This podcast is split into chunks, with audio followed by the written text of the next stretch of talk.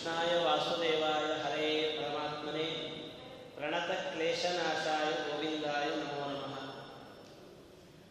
अभ्रमं भङ्गरहितम् अजडं विमलं सदा आनन्दतीर्थमतुलं भजे तापत्रयापहम् अर्थिकल्पितकल्पोऽयं प्रत्यर्थिगजकेसरी व्यासतीर्थगुरुर्भूया अस्मदिष्टार्थसिद्धये ಶ್ರೀಗುರುಭ್ಯೋ ನಮಃ ಹರಿ ಓಂ ನಿನ್ನೆಯವರೆಗೆ ವಿದ್ವಾಂಸರಾದ, ಸ್ನೇಹಿತರೂ ಆದ ವಿಜಯಸಿಂಹಾಚಾರ್ಯರ ಮುಖದಿಂದ ಸಂಗ್ರಹ ರಾಮಾಯಣವನ್ನು ಹಲವು ತಿಂಗಳಿನ ಕಾಲ ನಡೀತಾ ಇದ್ದದ್ದು ನನಗೆ ಮುಕ್ತಾಯವಾಯಿತು ಅಂತ ಅಂದ್ಕೊಳ್ತೇನೆ ಅವರು ಹೇಳಿದ್ದು ಮುಕ್ತಾಯವಾಗಲಿಕ್ಕಿಲ್ಲ, ಅನಿವಾರ್ಯವಾಗಿ ಮುಕ್ತಾಯ ಮಾಡಬೇಕಾಗ್ತದೆ.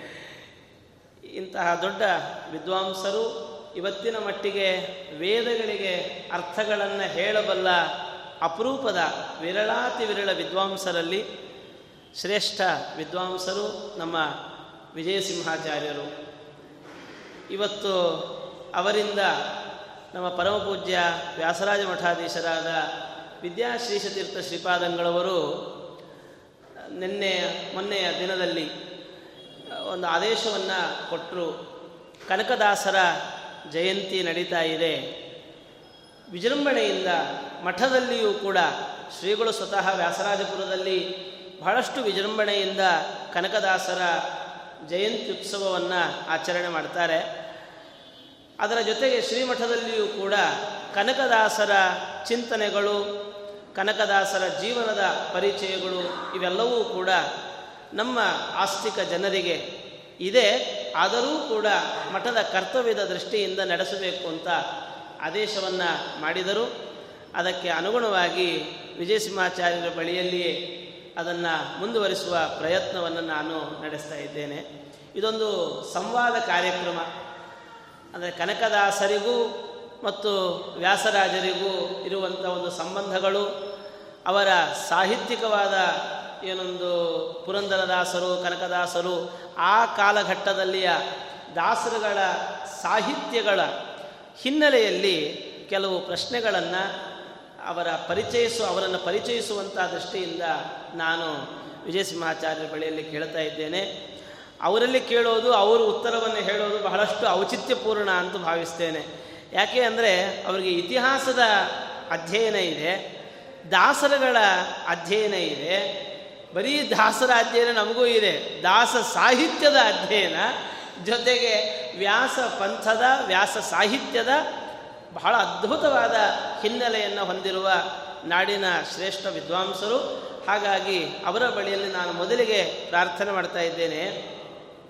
ನಮಗೆ ಕನಕದಾಸರು ಅಂತ ಹೇಳಿದ ಕೂಡಲೇ ಇದು ವಿರುದ್ಧವಾದ ಎರಡು ವಸ್ತುಗಳು ಗೋಚರಿಸ್ತದೆ. ಕನಕ ಅಂದರೆ ಬಂಗಾರ ಅಂತ ಗೋಚರಿಸ್ತದೆ. ದಾಸ ಅಂದರೆ ತಂಬೂರಿ ತೋರಿಸ್ತದೆ. ಇವೆರಡಕ್ಕೂ ಅಂದರೆ ಈ ಕನಕದಾಸರಿಗೆ ಕನಕದಾಸ ಅಂತ ಹೆಸರು ಬರಲಿಕ್ಕೆ ಏನಾದರೂ ಕಾರಣ ಇದೆಯಾ? ಅದರ ಬಗ್ಗೆ ಒಂದು ವಿಶ್ಲೇಷಣೆಯನ್ನು ಕೊಡಬೇಕು ಅಂತ.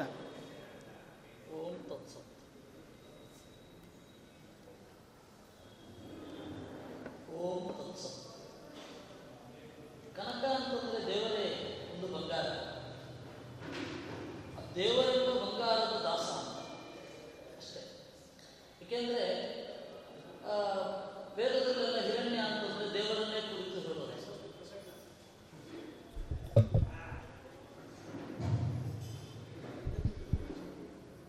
ವೇದದಲ್ಲಿ ಹಿರಣ್ಯ ಅಂತಂದರೆ ದೇವರನ್ನೇ ಕುರಿತು ಹೇಳೋದು. ಹಿತಂಚ ರಮಣೀಯಂಚ ಹಿರಣ್ಯಂ ಪರಿಕೀರ್ತಿತಂ ಅಂತ. ಯಾವುದು ಹಿತವೋ, ಯಾವುದು ಅತ್ಯಂತ ಸುಂದರವೋ, ಅದು ಬಂಗಾರ. ಬಂಗಾರಕ್ಕೆ ಇನ್ನೊಂದು ಪದ ಕನಕ ಅಂತ. ಹೊಳೆಯೋದು. ಕನಿ ದೀಪ್ತವು ಅಂತ ಧಾತು ಇದೆ. ಕನಕ ಅಂದರೆ ಹೊಳೆಯೋದು ಅಂತ. ಒಳಗಡೆ ಹೊಳೆದದ್ದು ಅಂತ. ಅದರಿಂದಾಗಿ ಒಳಗಡೆ ಹೊಳೆಯುವ ವಸ್ತು ದೇವರು, ಅವನಿಗೆ ಇವರು ದಾಸರಾದರು. ಅಂದರೆ ಅಂತರ್ಯಾಮಿಯ ಉಪಾಸನೆಯಲ್ಲಿ ತೊಡಗಿದವರು ಅನ್ನೋ ಅರ್ಥದಲ್ಲಿ ಕನಕದಾಸ ಅನ್ನೋದು ಅತ್ಯಂತ ಉಚಿತವಾದ ಹೆಸರು. ಇದು ಒಂದು. ಇನ್ನೊಂದು ವಿರುದ್ಧ ಲಕ್ಷಣ. ಸಂಸ್ಕೃತದಲ್ಲಿ ಒಂದು ತಮಾಷೆ ಇದೆ. ವಿರುದ್ಧ ಲಕ್ಷಣ ಅಂತ. ಅಹೋ ಪೂರ್ಣಂ ಸರೋಯತ್ರ ಲುಠಂತ ಸ್ನಾಂತಿ ಮಾನವ ಅಂತಾರೆ. ಸಂಸ್ಕೃತದಲ್ಲಿ ವಿರುದ್ಧ ಲಕ್ಷಣ ಅಂತ ಹೇಳಿದ್ನಲ್ಲ ಹಾಗೆ. ಓಹೋಹೋ ಏನು ಸರೋವರ ತುಂಬಿಬಿಟ್ಟಿದೆ ಏನು ನದಿ ತುಂಬಿದೆ, ಹೊರಳಾಡದೆ ಸ್ನಾನವೇ ಆಗೋದಿಲ್ಲ ಅಂತ, ಅಂದರೆ ತುಂಬಿಲ್ಲ ಅಂತ. ಹಾಗೆ ಕನಕ ಅಂದರೆ ಜನರ ಬಂಗಾರ ಅಲ್ಲ. ಜನರ ಬಂಗಾರಕ್ಕೆ ಇವರು ದಾಸರಲ್ಲ. ಒಳಗಿನ ಬಂಗಾರಕ್ಕೆ ಇವರು ದಾಸರು. ಹೀಗಾಗಿ ಕನಕದಾಸರ ಮನೆಯಲ್ಲಿ ಕನಕ ಇರಲಿಲ್ಲ. ಅವರು ಕನಕಕ್ಕೆ ದಾಸರೂ ಅಲ್ಲ, ಆದರೂ ಅವರು ಒಳಗಡೆ ಹೊಳೆದ ಬಂಗಾರವೆಂಬ ದೇವರಿಗೆ ಅವರು ದಾಸರು, ಕನಕದಾಸರಾಗ್ತಾರೆ. ಒಂದು ರೀತಿಯಲ್ಲಿ ನಾವು ಪುಸ್ತಕವನ್ನು ಓದಿದ್ರೆ ಈ ತರದ ವಿಮರ್ಶೆಯನ್ನ ಇವರ ಚಿಂತನೆಯನ್ನು ನಾವು ಹೊಂದಲಿಕ್ಕೆ ಸಾಧ್ಯವಿರ್ತಾ ಇದ್ದೇನೋ ನಾವು ಪುಸ್ತಕ ನೋಡಿದಾಗ ಗೊತ್ತಾಗೋದು ಅವರಿಗೆ ಇದ್ದಕ್ಕಿದ್ದಾಗೆ ಭೂಮಿಯನ್ನ ಅಗಿರುವಾಗ ಭಾರಿ ಒಂದು ಕೊಪ್ಪರಿಗೆ ಸಿಕ್ಕಿದ್ದು ಆ ಕೊಪ್ಪರಿಗೆ ಸಿಕ್ಕಿದ ನಂತರದಲ್ಲಿ ಅವರು ಕನಕರಾದರು ಯಾವಾಗ ಭಗವಂತ ಅವರಿಗೆ ಸಿಕ್ಕ ಆಮೇಲೆ ಅವರು ದಾಸರಾದರು ಅಂತ ಹೀಗೆ ನಾವು ಚಿಂತನೆ ಮಾಡ್ತೇವೆ ಬಹಳ ಒಳ್ಳೆಯ ಅದ್ಭುತವಾದ ಒಂದು ಚಿಂತನೆ ಕನಕದಾಸರು ಒಂದು ನಿಜವಾದ ಕನಕ ಅಂತಂದ್ರೆ ಭಗವಂತನೇ ಆ ಅವನಿಗೆ ದಾಸರಾಗೋದು ಅಂತ ಅದು ಒಂದು ಅಂದ್ಕೊಳ್ತೇನೆ ಇವನು ದಾಸರಾದದ್ದ ಭಗವಂತ ಇವರನ್ನ ದಾಸರನ್ನಾಗಿ ಪಡೆದದ್ದ ನಮಗೆ ಇತಿಹಾಸಕ್ಕೆ ನಿಷ್ಠವಾಗಿ ನೋಡೋದಾದರೆ ಅದರ ಬಗ್ಗೆ ನಮಗೆ ಹೆಚ್ಚು ದಾಖಲೆಗಳು ಸಿಗೋದಿಲ್ಲ. ಯುದ್ಧದಲ್ಲಿ ಭಾಗವಹಿಸಿದ್ರು. ಗಾಯಗೊಂಡು ಬಿದ್ದಾಗ ಅವರಿಗೆ ದೇವರ ದರ್ಶನ ಆಯಿತು. ಇತ್ಯಾದಿಗಳು ನಾವು ಕೇಳ್ತೇವೆ. ಅದು ನಮಗೆ ಇದಮಿತ್ತಮಂತ ಆವಾಗ ಹಿಂದೆ ಎಲ್ಲ ಈ ತರಹದ ದಾಖಲೆಗಳು ಇರ್ತಿರಲಿಲ್ಲ. ಅಥವಾ ಇದ್ದು ಸಿಕ್ಕಿದೆಯೋ ಇಲ್ವೋ ಗೊತ್ತಿಲ್ಲ. ಅದರಿಂದಾಗಿ ದೇವರು ಆರಿಸಿದ್ದು ಅನ್ನೋದು ಸರಿ. ಯಮೈವೇಶ ವೃಣುತೆ ತೇನ ಲಭ್ಯ. ತಸ್ಯೈಷ ಆತ್ಮ ವಿವೃಣುತೆ ತನು ಸ್ವಾಂ ಅಂತ. ದೇವರಿಗೆ ಯಾರು ಇಷ್ಟ ಆಗ್ತಾನೆ, ಅವರಿಗೆ ದೇವರು ಒಲಿತಾನೆ. ಕನಕದಾಸರಿಗೆ ದೇವರು ಒಲಿದಿದ್ದಾನೆ. ದೇವರಿಗಾಗಿ ಕನಕದಾಸರು ಎಲ್ಲವನ್ನು ಬಿಟ್ಟು ಬಂದಿದ್ದಾರೆ ಅಂದರೆ ದೇವರೇ ಅವರನ್ನು ದಾಸರಾಗಿ ಆರಿಸಿಕೊಂಡದ್ದು ಅನ್ನೋದು ಬಹಳ ಉಚಿತ ನಿಜವಾಗಿಯೂ ಕೂಡ ನಾವು ನಾವು ಆರಿಸಿಕೊಳ್ಳಲೇವೆ ನಮ್ಮನ್ನ ದಾಸರನ್ನಾಗಿ ಮಾಡಿಕೊಳ್ಳುವಂತ ಕೇಳಿಕೊಳ್ಳಬೇಕಷ್ಟೇ ದಾಸರನ್ನಾಗಿ ಮಾಡಿಕೊಳ್ಳಬೇಕಾಗಿರೋರು ಅವರು ಹಾಗಾಗಿ ಅವರನ್ನ ಭಗವಂತ ಕನಕನನ್ನ ಪ್ರೀತಿಯಿಂದ ದಾಸರನ್ನಾಗಿ ಮಾಡಿಕೊಂಡ ಅಂತ ಆದ್ರೆ ಒಂದು ನನಗೆ ಅರ್ಥವಾಗದೇ ಇರುವಂತಹ ವಿಷಯ ಏನು ಅಂದ್ರೆ ಈಗ ಪುರಂದರದಾಸರ ಒಂದು ಜೀವನ ಚಿಂತನೆ ಆಗಲಿ ನಮ್ಮ ವಿಜಯದಾಸರ ಚಿಂತನೆ ಆಗಲಿ ಈ ದಾಸರುಗಳಾದ ಜಗನ್ನಾಥದಾಸರು ಕೆಲವು ದಾಸರುಗಳನ್ನು ಹೊರತುಪಡಿಸಿದರೆ ಅವರ ಅಧ್ಯಯನದ ಹಿನ್ನೆಲೆ ಇತ್ಯಾದಿಗಳು ಯಾವುದೂ ನಮಗೆ ಸಿಗಲ್ಲ ಆ ಅಧ್ಯಯನ ಹಿನ್ನೆಲೆ ಅದು ಭಗವಂತನ ಅನುಗ್ರಹದಿಂದಲೇ ಅವರು ಇಷ್ಟು ಕೃತಿರತ್ನಗಳನ್ನು ಮಾಡಲಿಕ್ಕೆ ಸಿದ್ಧರಾದರೋ ಅಥವಾ ಈ ಹಿಂದೆ ಅದರ ಹಿಂದೆ ಏನಾದರೂ ಕೂಡ ಅದು ಬಹಳ ಹಿಂದಿನ ಜನ್ಮದ್ದು ಅಂತನೋ ಅಥವಾ ಬೇರೆ ಬೇರೆ ಅಂಶಾವತಾರಗಳು ಅಂತನೋ ಇದೇನಾದರೂ ಕೂಡ ಹಿನ್ನೆಲೆ ಇದೆಯಾ ಅಂಶಾವತಾರದ ಬಗ್ಗೆ ನಾವು ಚಿಂತನೆ ಮಾಡೋದು ಬೇಡದ ಸಂಗತಿ ಇವತ್ತು. ಏಕೆಂದರೆ ಗೊಂದಲಗಳೇ ಜಾಸ್ತಿ. ಅದು ಕ್ವಚಿತ್ ಗ್ರಂಥಾನ್ನ ಪ್ರಕ್ಷಿಪಂತಿ ಅಂತ ಮಧ್ವಾಚಾರ್ಯರೇ ನಿರೂಪಣೆ ಮಾಡಿದ್ದಾರೆ. ಕೆಲವು ಗ್ರಂಥಗಳನ್ನು ಇಂಟರ್ಪೊಲೇಟ್ ಮಾಡ್ತಾರೆ ಅಂತ. ನಿಮಗೊಂದು ಶಾಕಿಂಗ್ ಟ್ರುತ್ತನ್ನು ಹೇಳಬೇಕು.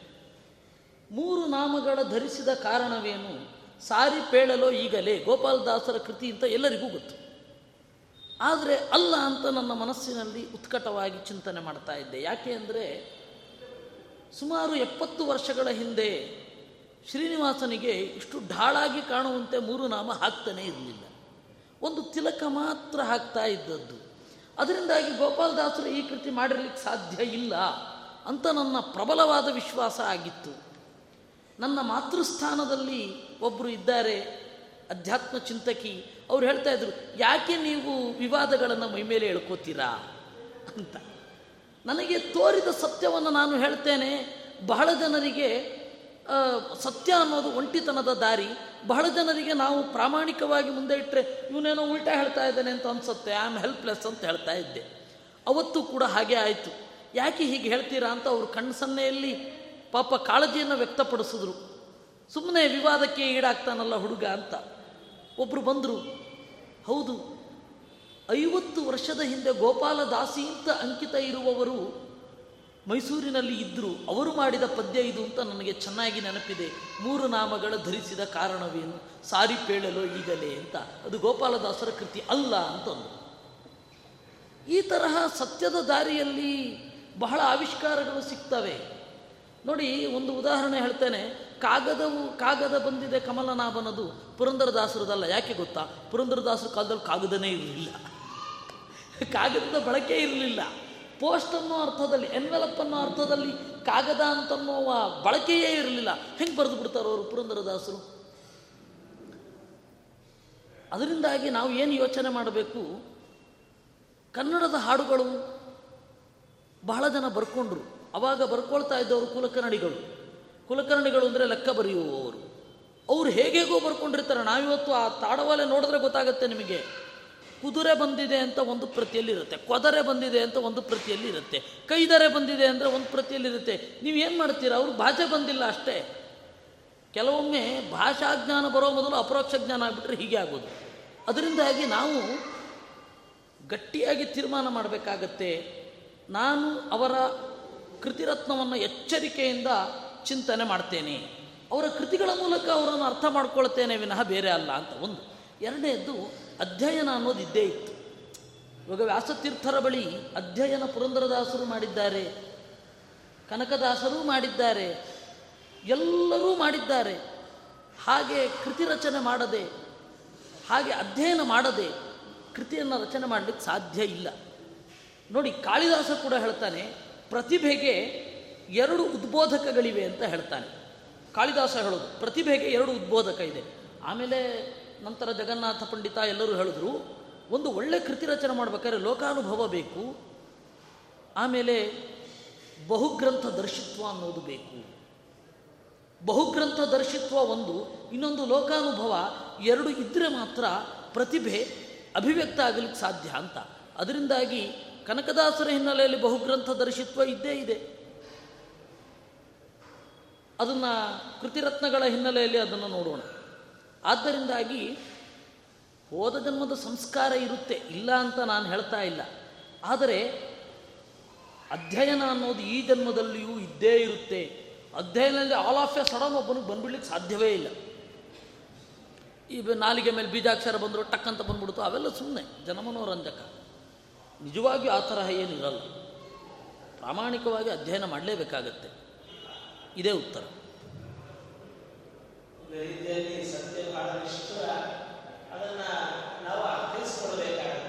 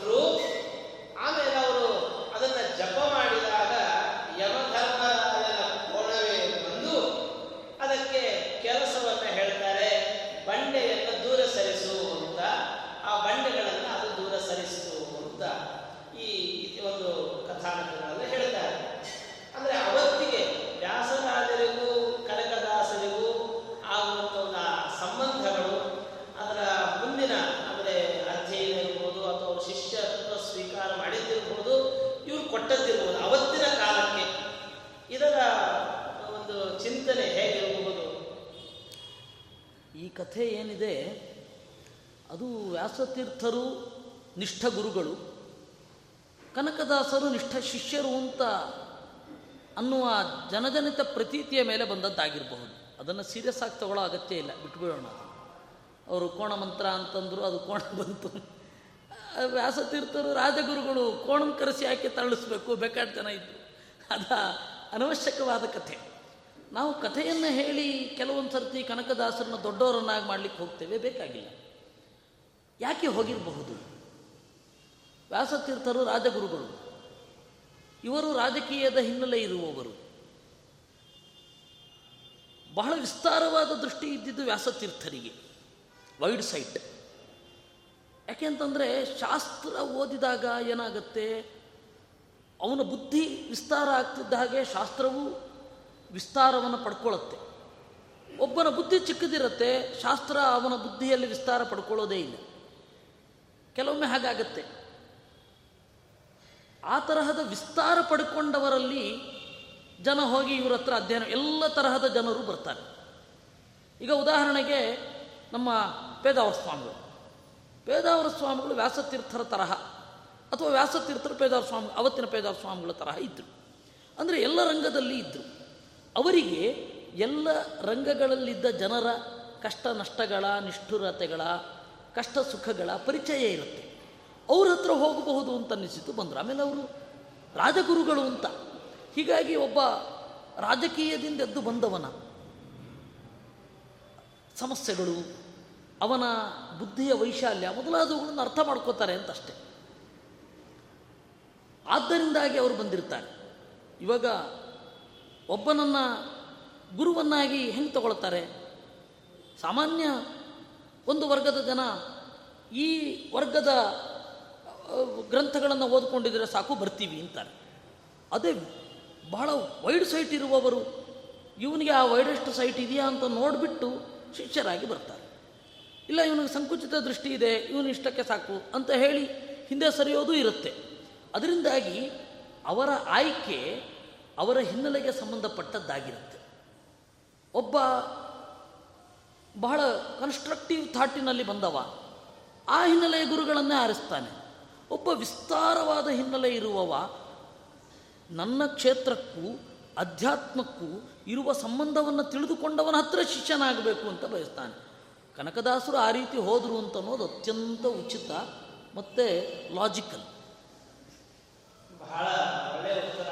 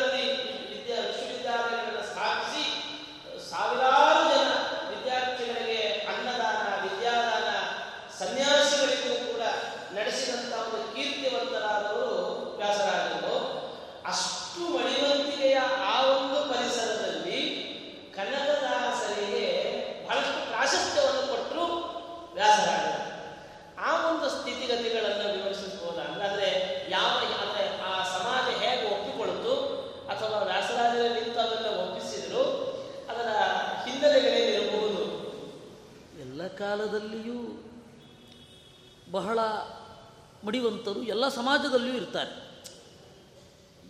ನಮ್ಮ ಬ್ರಾಹ್ಮಣ ಸಮಾಜದಲ್ಲಿ ಮಾತ್ರ ಅಂತಲ್ಲ.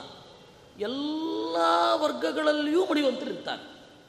ನೀವು ಇವತ್ತು ಟೆಕ್ಸಾಸ್ನ ಹತ್ತಿರ ಇರುವ ಒಂದು ಊರಿನಲ್ಲಿ, ಅಮೇರಿಕೆಯಲ್ಲಿ ಕೂಡ ಇವತ್ತಿಗೂ ಹೊಲಿದ ಬಟ್ಟೆಯನ್ನು ಹಾಕದ ಕಸಿ ಅಂಗಿ ಮಾತ್ರವನ್ನು ತೊಡುವ, ಕೇವಲ ಕುದುರೆಗಳ ಮೇಲೆ ಓಡಾಡುವ, ಜೀಸಸ್ ಕ್ರೈಸ್ಟನ ಕಾಲದಲ್ಲಿ ಯಾವುದಿತ್ತೋ ಅದನ್ನು ಮಾತ್ರ ಉಪಯೋಗಿಸುವ ಜನಾಂಗವೂ ಇದೆ. ಅವರು ಹೇಳ್ತಾರೆ ಏ ಭಾರತ ಅಂತಂದರೆ ಅದು ವಿದೇಶಿಯರ ಭೂಮಿ ಅಲ್ಲಿಗೆ ಹೋಗಬಾರ್ದು, ಮೈಲಿಗೆ ಆಗುತ್ತೆ ಅಂತ ಅವರು ಹೇಳ್ತಾರೆ.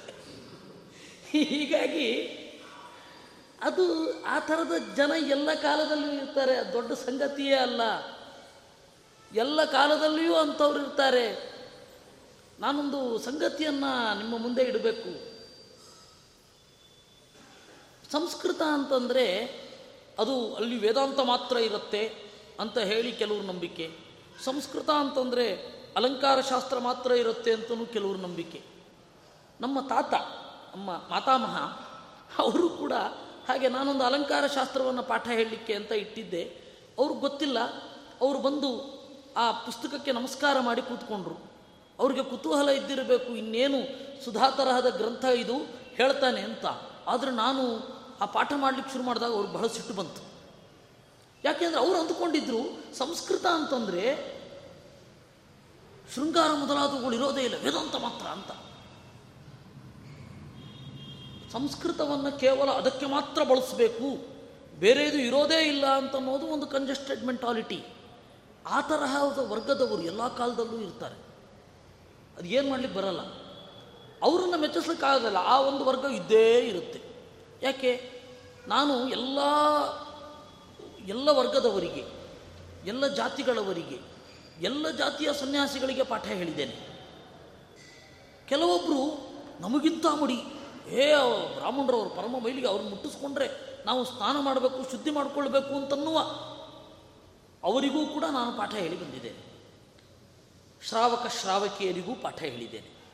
ಅದರಿಂದಾಗಿ ಅಂಥ ಒಂದು ವರ್ಗ ಎಲ್ಲ ಕಾಲದಲ್ಲಿ, ಎಲ್ಲ ಸಮಾಜದಲ್ಲಿ ಇದ್ದೇ ಇರುತ್ತೆ. ಆದರೆ ಒಬ್ಬ ವೇದಾಂತದ ರಸವನ್ನು ಅರಿತವ. ಅವನೇನು ಮಾಡ್ತಾನೆ? ಅದಕ್ಕೆ ಸಂವಾದ ಸಿಗುವ ಎಲ್ಲರನ್ನ ನೋಡ್ತಾನೆ. ಏಕೆಂದರೆ ಕನಕದಾಸರೇ ಒಂದು ಕಡೆ ಹೇಳ್ತಾರೆ, ಅಲ್ಲ ಎನ್ನುವ ಮುಲ್ಲಾ ಶಾಸ್ತ್ರದ ಕುರುಹನು ಅರಿಯದೆ ಅಂತ.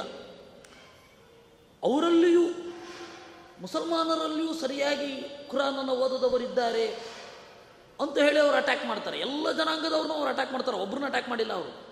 ಎಲ್ಲ ಜನಾಂಗದಲ್ಲಿರುವ ಸಂಕುಚಿತ ಮೆಂಟಾಲಿಟಿಯನ್ನು ಅವರು ಅಟ್ಯಾಕ್ ಮಾಡಿದ್ದಾರೆ ಕನಕದಾಸರು.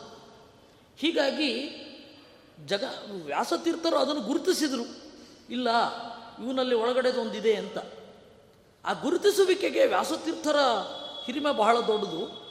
ಒಂದು ಕಡೆಯಿಂದ ಅತ್ಯಂತ ಮಡಿವಂತ ಮನಸ್ಸುಗಳಿಗೆ ಆಶ್ರಯ ನೀಡಿದ್ದ ವ್ಯಾಸತೀರ್ಥರು, ಇನ್ನೊಂದು ಕಡೆಯಿಂದ ಅತ್ಯಂತ ಕ್ರಾಂತಿಕಾರಿ ವಿಚಾರಗಳಿಗೂ ಎಡೆ ಕೊಟ್ಟರು ಅದರಿಂದಾಗಿ ನಾನು ಯಾವತ್ತೂ ಹೇಳೋದು, ಅತ್ಯಂತ ಪ್ರಾಚೀನರು, ಅತ್ಯಂತ ಅಲ್ಟ್ರಾ ಮಾಡರ್ನ್ ಆಗಿರ್ತಾರೆ ಅಂತ. ನಮ್ಮ ಜನಕ್ಕೆ ಅದು ಐಡಿಯಾ ಬಂದಿಲ್ಲ. ಬಹಳ ಹಳಬರು ಯಾರಿರ್ತಾರೆ, ಅವರು ಬಹಳ ಹೊಸಬರಾಗಿರ್ತಾರೆ. ಅತ್ಯಂತ ಹಳಬರು. ಈ ಮಧ್ಯದಲ್ಲಿರ್ತಾರಲ್ಲ ಅವರು ಹಳದನ್ನು ತಿಳ್ಕೊಂಡಿರಲ್ಲ, ಹೊಸದಕ್ಕೆ ಹೊಂದ್ಕೊಳ್ಳೋದು. ಅದು ಅತ್ಯಂತ ಹಳಬರು ಅತ್ಯಂತ ಹೊಸದಕ್ಕೆ ಇದಾಗಿಬಿಡ್ತಾರೆ. ಸ್ವಿಚ್ ಕೂಡಲೇ ಸ್ವಿಚ್ ಆನ್ ಆಗ್ತಾರೆ, ಕೂಡಲೇ ಸ್ವಿಚ್ ಆಫ್ ಆಗ್ತಾರೆ. ಅವ್ರಿಗೆ ಅದು ಯಾವುದು ಅನಿವಾರ್ಯ ಅಂತ ಅನ್ಸೋದೇ ಇಲ್ಲ. ಹೀಗಾಗಿ ಆ ತರಹದ ಒಂದು ಮೆಂಟಾಲಿಟಿ ವ್ಯಾಸತೀರ್ಥರದ್ದಿತ್ತು.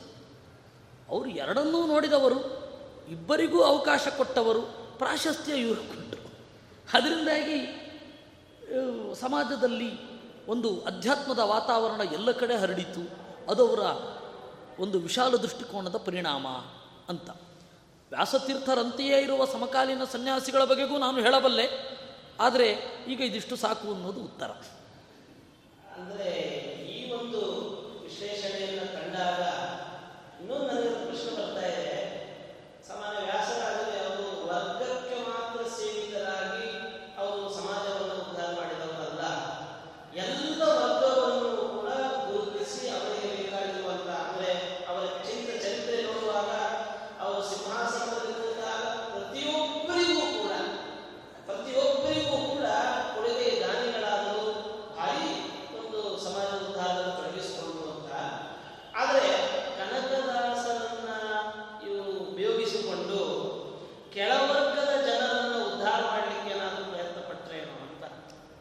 ಶಾಸ್ತ್ರದಲ್ಲಿ ಅಂದ್ರೆ ಈಗ ಯಾಕೆ ಹೇಳ್ತಿದೆ ಅಂತಂದ್ರೆ ಈಗ ಒಂದು ವರ್ಗದ ಜನರನ್ನ ನೀವು ನನ್ನ ಜೊತೆಗೆ ಬನ್ರಿ ಅಂತ ಅನ್ನೋ ಕಾಲ ಆಗಲ್ಲ ನಮ್ಮ ಜೊತೆಗೆ ಇರಿ ನಮ್ಮ ಜೊತೆಗೆ ಬನ್ನಿ ಅಂತ ಹೇಳೋ ಪರಿಸ್ಥಿತಿ ಖಂಡಿತ ಇರಲಿಲ್ಲ ಅವಾಗಲೇ ಇದ್ದದ್ದು ಈಗಿಲ್ಲ ಅವಾಗಲೇ ಇದ್ದದ್ದು ಬನ್ನಿ ನೀವು ಯಾಕೆ ಅಂತಂದರೆ ಶಾಸ್ತ್ರಗಳನ್ನು ನಾವು ನಿಮಗೆ ನೇರವಾಗಿ ಪರಿಚಯ ಮಾಡಿಸ್ತೇವೆ. ಬನ್ನಿ ಅಂತ. ಯಾಕೆಂದರೆ ಪ್ರಾಚೀನ ಭಾರತದಲ್ಲಿ ಒಬ್ಬನನ್ನು ಕನ್ವಿನ್ಸ್ ಮಾಡಬೇಕು ಅಂತಂದರೆ ಶಾಸ್ತ್ರಾಧಾರಿತ ಚರ್ಚೆಗೆ ಇಳಿಬೇಕಿತ್ತು. ಈ ಕ್ರಿಶ್ಚಿಯನ್ ಮಿಷನರಿಗಳು ಬಂದ ಮೇಲೆ ಆಮಿಷ ಒಡ್ಡಿ ನಮ್ಮನ್ನು ಪರಿವರ್ತನೆ ಮಾಡೋದು ಅಂತಾಯಿತು. ಆಮೇಲೆ ಇನ್ನೊಬ್ಬರು ಬಂದರು ಕತ್ತೆ ಹಿಡಿದುಬಿಟ್ಟು ಏಯ್ ಕನ್ವರ್ಟ್ ಆಗ್ತೀಯಾ ಇಲ್ವಾ? ಅಂತ ಕೇಳಿ ಶುರು ಮಾಡಿದ್ರು. ಅದಕ್ಕಿಂತ ಮೊದಲು ಏನಿತ್ತು? ಹಾಗಾದ್ರೆ ಕನ್ವರ್ಷನ್ ಇರಲು ಕನ್ವರ್ಷನ್ ಇತ್ತು. ನೋಡಿ ನಮ್ಮ ಶಾಸ್ತ್ರದ ನೆಲೆ ಇದು. ಯೋಚನೆ ಮಾಡಿ. ಅವರ ಪ್ರಶ್ನೆಗಳಿಗೆ ಇವರು ಉತ್ತರ ಕೊಡೋದು, ಇವರ ಪ್ರಶ್ನೆಗಳಿಗೆ ಅವರು ಉತ್ತರ ಕೊಡಲಿಕ್ಕೆ ಆಗದೇ ಇರೋದು, ಈ ಪರಿಸ್ಥಿತಿ ಬಂದಾಗ ಇವರ ಜೊತೆ ಹಿಂದೆ ಬರ್ತಾ ಇದ್ರು. ಬಹಳ ಹಿಂದೆ. ಆ ಕಾಲನೇ ಇದ್ದಿದ್ರೆ ಚೆನ್ನಾಗಿರ್ತಿತ್ತು, ಆಗಲೇ ಇದ್ದದ್ದು. ರಾಮಾಯಣ ಮತ್ತು ಮಹಾಭಾರತ ಅಂತ ಅನ್ನೋದು ಎಲ್ಲರಿಗೂ ಸೇರಿದ ಸ್ವತ್ತು ಇವರಿಗೆ ಸೇರಿದೆ, ಇವರಿಗೆ ಸೇರಿಲ್ಲ ಅಂತ ಹೇಳಿ ಬರಲ್ಲ. ಎಲ್ಲರಿಗೂ ಸೇರಿದ ಸ್ವತ್ತು ಅಂದರೆ ಎಲ್ಲರೂ ಕೇಳೋದು ಅಂತಲ್ಲ. ಎಲ್ಲರೂ ಅಧ್ಯಯನ ಮಾಡಬೇಕಾದ ಗ್ರಂಥ. ಅಂದರೆ ಗ್ರಂಥವನ್ನು ಇಟ್ಟುಕೊಂಡು ಅಧ್ಯಯನ ಮಾಡಬೇಕಾದದ್ದು. ಅದು ಎಲ್ಲರಿಗೂ. ವ್ಯಾಸತೀರ್ಥರು ಆ ತರಹದ ಅಧ್ಯಯನಕ್ಕೆ ಶ್ರಮಿಸೋದು. ನೋಡಿ, ಜನರಿಗೆ ಉದ್ಧಾರ ಮಾಡೋದು ಅಂತಂದರೆ ಅವರಿಗೆ ದುಡ್ಡು ಕೊಡೋದಲ್ಲ. ಅವರಿಗೆ ಹೊರಗಡೆಯ ಸೌಲಭ್ಯಗಳು ದೊರಕುವಂತೆ ಮಾಡೋದಕ್ಕಿಂತ ಬೇರೆ ಜನರ ಮೈತ್ರಿಯನ್ನು ದೊರಕಿಸಬೇಕು. ಅದು ಉದ್ಧಾರ ಅಂತ. ಬೇರೆ ಜನರ ಮೈತ್ರಿಯನ್ನು ದೊರಕಿಸಬೇಕು. ಇವರ ಒಳಗಡೆ ಇರುವ ಗುಣಗಳನ್ನು ಬೇರೆಯವರು ಗುರುತಿಸುವಂತೆ ಆಗಬೇಕು. ಒಳಗಡೆ ಇರುವ ಸದ್ ಗುಣಗಳನ್ನು. ಅದು ಮೈತ್ರಿ ಅಂತ ಕೇವಲ ಸಂಘರ್ಷ ಅನ್ನೋದು ನಿಷ್ಪ್ರಯೋಜಕ. ನಮಗೆ ಅದು ಕೊಡಿ, ಇದು ಕೊಡಿ, ದುಡ್ಡು ಕೊಡಿ, ಅವಕಾಶ ಕೊಡಿ, ಭೂಮಿ ಕೊಡಿ. ಆ ತರಹ ನಾವು ವರ್ಗವನ್ನು ನೇಮಿಸ್ತಾ ಇದ್ದೇವೆ ಅಂದರೆ ಅದು ಉದ್ಧಾರ ಆಗ್ತಾ ಇಲ್ಲ ಅಂತ ಅರ್ಥ. ಒಳಗಡೆ ಇರುವ ಗುಣಗಳನ್ನು ಅಭಿವ್ಯಕ್ತಿಸ್ಲಿಕ್ಕೆ ಅವಕಾಶ ಕೊಡಿ ಅಂತಂದರೆ ಅದು ನಿಜವಾದ ಉದ್ಧಾರ. ಹೀಗಾಗಿ ಉದ್ಧಾರ ಅಂದರೆ ಏನು ಅಂತ ಪ್ರಶ್ನೆ ಕೇಳಬೇಕಿದೆ. ಉದ್ಧಾರ ಅಂದರೆ ಏನು ಗೊತ್ತಾ? ಅವರು ಒಳಗಡೆಯಿಂದ ಬೆಳೆಯುವಂತೆ ಮಾಡುವುದು ಉದ್ಧಾರ. ಒಳಗಡೆಯಿಂದ ಬೆಳವಣಿಗೆ ಇದ್ದಾಗ ಹೊರಗಡೆಯ ಸಂಪತ್ತು ಸಹಜವಾಗಿ ಬರುತ್ತೆ. ಆದರೆ ನಾವೀಗೇನು ಮಾಡ್ತಾ ಇದ್ದೇವೆ? ಹೊರಗಡೆಯ ಸಂಪತ್ತನ್ನು ಮಾತ್ರ ಕೊಡ್ತಾ ಇದ್ದೇವೆ. ಅಂದರೆ ಅವರಲ್ಲಿ ಎಲ್ಲವೂ ನಮ್ಮ ಹಕ್ಕು. ನಮಗೆ ಸರ್ಕಾರದವರು ಮಾಡಬೇಕಾದದ್ದು ನಮ್ಮ ಹಕ್ಕು. ಕರ್ತವ್ಯ ಏನೂ ಇಲ್ಲ ಅಂತ ಪ್ರಜ್ಞೆ ಬರ್ತಾ ಇದೆ. ಅದಕ್ಕೆ ನೋಡಿ, ನಮ್ಮ ದೇಶದಲ್ಲಿ, ನಮ್ಮ ಇಡೀ ಇದರಲ್ಲಿ ಹ್ಯೂಮನ್ ರೈಟ್ಸ್ ಕಮಿಷನ್ ಇದೆ. ಹ್ಯೂಮನ್ ಡ್ಯೂಟಿ ಕಮಿಷನ್ ಇಲ್ಲ. ಆದ್ದರಿಂದ ಆ ನೈತಿಕ ಪ್ರಜ್ಞೆಯನ್ನು ಜಾಗೃತ ಮಾಡಿದ್ರೆ ಒಳಗಡೆದೆಲ್ಲ ಉದ್ಧಾರ ಆಗತ್ತೆ. ಅದನ್ನು ಜಾಗೃತಗೊಳಿಸಬೇಕು. ವ್ಯಾಸತೀರ್ಥರು ಆ ಕೆಲಸ ಮಾಡಿದ್ರು. ಆ ಕೆಲಸ ಮಾಡಿದ್ದಕ್ಕೇನೆ ಇವತ್ತು ಇದು ಸರಿ, ಇದು ತಪ್ಪು ಅಂತ ಎಲ್ಲರಿಗೂ ಸಹಜವಾದ ಅರಿವು ಇದ್ರೂ ಇರೋದು. ಅದು ಇಲ್ಲ ಅಂತ ಇಟ್ಕೊಳ್ಳಿ. ಆ ನೈತಿಕ ಪ್ರಜ್ಞೆ, ಆ ನೈತಿಕ ಪ್ರಜ್ಞೆ ನಾಶ ಆಗೋಗಿದ್ರೆ ಇಷ್ಟೊತ್ತಿಗೆ ಪರಸ್ಪರ ಹೊಡೆದಾಡಿಕೊಂಡು ಪೂರಾ ನಾಶ ಆಗಿ ಹೋಗ್ತಾ ಇದ್ವಿ. ನೀವು ಈ ಬಗೆಗೆ ಒಳಗಿನ ಎತ್ತರವೇ ನಿಜವಾದ ಉದ್ಧಾರ ಅನ್ನೋದ್ರ ಬಗೆಗೆ ವಿಲ್ ಡ್ಯುರಾಂಟನ ಸ್ಟೋರಿ ಆಫ್ ಸಿವಿಲೈಸೇಷನ್ ಅದನ್ನು ನೋಡಬೇಕಾಗತ್ತೆ. ಏನೇನಾಯಿತು? ನೈತಿಕ ಪ್ರಜ್ಞೆ ಕಳ್ಕೊಂಡಿದ್ದರಿಂದ ಮತ್ತೆ ಬಂದದ್ರಿಂದ ಅಂತ. ಅದರಿಂದಾಗಿ ಉದ್ಧಾರ ಮಾಡೋದು ಅಂತಂದರೆ ನೈತಿಕವಾಗಿ ಒಳಗಡೆಯಿಂದ ಮೇಲ್ಗಡೆ ಎತ್ತೋದು ಅಂತ ಅರ್ಥವೇ ವಿನಃ ಹೊರಗಡೆಯಿಂದ ಸೌಲಭ್ಯಗಳನ್ನು ಕೊಡೋದು ಅಂತ ಅಲ್ಲ. ಅದನ್ನು ವ್ಯಾಸ್ತಿತ್ವ ಮಾಡಿದ್ದಾರೆ. ಇದೇ ಉತ್ತರ.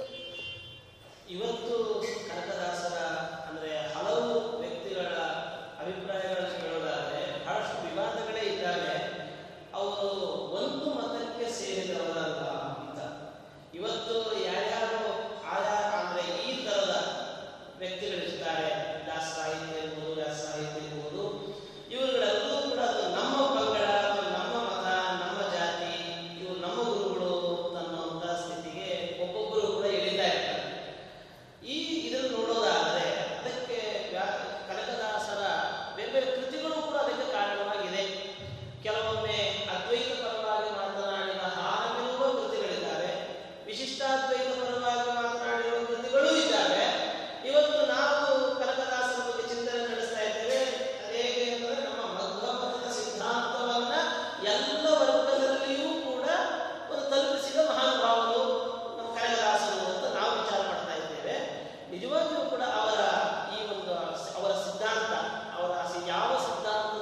ಹುಟ್ಟಿನಿಂದಲೇ ಅವರಿಗಿತ್ತು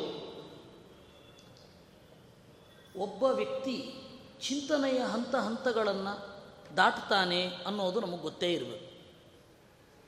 ನೋಡಿ, ಕನಕದಾಸರು ಮೊದಲು ಚಿಂತನೆ ಮಾಡ್ತಾ ಇದ್ದಾಗ ಒಂದು ಮತ ಸರಿ ಅಂತ ಅನ್ನಿಸಿತು.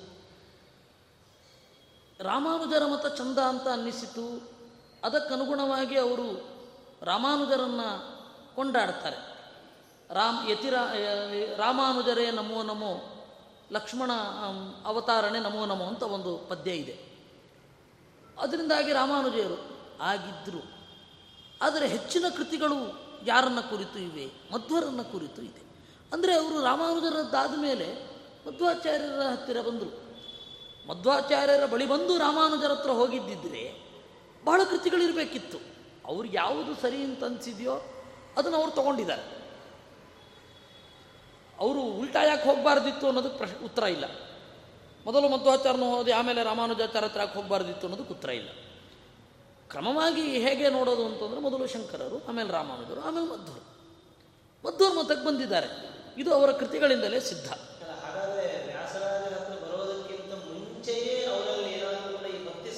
ಇತ್ತು ಇತ್ತು ಇತ್ತು. ಅವಾಗೆಲ್ಲ ಸಹಜವಾಗಿ ರಾಮಾಯಣ, ಮಹಾಭಾರತ ಮತ್ತು ತತ್ವಶಾಸ್ತ್ರಗಳ ಪರಿಚಯ ಎಲ್ಲರಿಗೂ ಇರ್ತಾ ಇತ್ತು. ಎತ್ತರದ ಇವಾಗ ಬಹಳ ಅಧ್ಯಯನಶೀಲ ವ್ಯಕ್ತಿಗಳಿಗೆ ಇದನ್ನೇ ಅಧ್ಯಯನ ಮಾಡಿಸ್ತಾ ಇದ್ದರು ಹೀಗಾಗಿ ಇದೆಲ್ಲ ಸಹಜವಾಗಿ ಇರ್ತಾ ಇತ್ತು. ಅದರಿಂದ ಅವರು ಮತವನ್ನು ಚಿಂತನೆ ಮಾಡ್ಕೊಂಡು ಮಾಡ್ಕೊಂಡು ಮಾಡ್ಕೊಂಡು ಬಂದಿದ್ದಾರೆ. ಮಾಡಿಕೊಂಡು ಬಂದವರು ಅವರಿಗೆ ಮಧ್ವ ಸಿದ್ಧಾಂತವನ್ನು ಅಪ್ಪಿಕೊಂಡಿದ್ದಾರೆ ಮತ್ತು ಒಪ್ಪಿಕೊಂಡಿದ್ದಾರೆ. ಇದು ಇರೋದು. ಯಾವ ಮತಕ್ಕೂ ಸೀಮಿತಗೊಳಿಸಬಾರ್ದು ಅಂತಂದ್ರೆ ಅದು ಅವರು ಒಪ್ಕೊಂಡ್ಬಿಟ್ಟಿದಾರಲ್ಲ, ಅವರು ಹಾಡು ನೋಡಿದ್ರೆ ನಿಮ್ಗೆ ಅದು ಹಾಗೆ ಅನಿಸಲ್ಲ. ಈಗ ಉದಾಹರಣೆಗೆ ಅವರ ಕೃತಿಗಳಲ್ಲಿ ಎಲ್ಲವೂ ಇದೆ. ಸರಳವಾದ ನೀತಿಯನ್ನು ಹೇಳೋದು ಇದೆ. ತಮಾಷೆಯ ಪದ್ಯಗಳು ಇದೆ. ಹಾಗೆ ಗಂಭೀರವಾದ ಪದ್ಯಗಳು ಇದೆ. ನೀವು ಆ ರೇಷಿಯೋ ನೋಡ್ತಾ ಬನ್ನಿ. ನೋಡಿ, ಒಬ್ಬ ವ್ಯಕ್ತಿ ಸಿದ್ಧಾಂತವನ್ನು ಬದಲಾಯಿಸಬಾರದು ಅಂತೇನಿಲ್ಲ. ಸ್ಟೀಫನ್ ಹಾಕಿಂಗ್ ಎಷ್ಟು ತರತೆ ಅವನು ಸ್ಟೇಟ್ಮೆಂಟನ್ನು ಬದಲಾಯಿಸಲಿಲ್ಲ. ಅಂಗವಿಕಲ ವಿಜ್ಞಾನಿ. ಕೆಲವು ದಿವಸಗಳ ಹಿಂದೆ ಅವನು ಹೋದ. ಅವನು ಹೇಳಿದ್ದನ್ನು ನಾನು ಆಗ ತಪ್ಪು ತಿಳ್ಕೊಂಡಿದ್ದೆ ಅಂತ ಸರಿ ಮಾಡ್ದ? ಆ ರೀತಿ ಬದಲಾವಣೆಗಳನ್ನು ಬೇರೆ ಬೇರೆ ಸಂದರ್ಭದಲ್ಲಿ ಬೇರೆ ಬೇರೆಯವರು ಹೊಂದೇ, ಹೊಂದಿಯೇ ಇದ್ದಾರೆ. ಇಂಗ್ಲೆಂಡಿನ ಹೆಚ್ಚಿನ ಜನ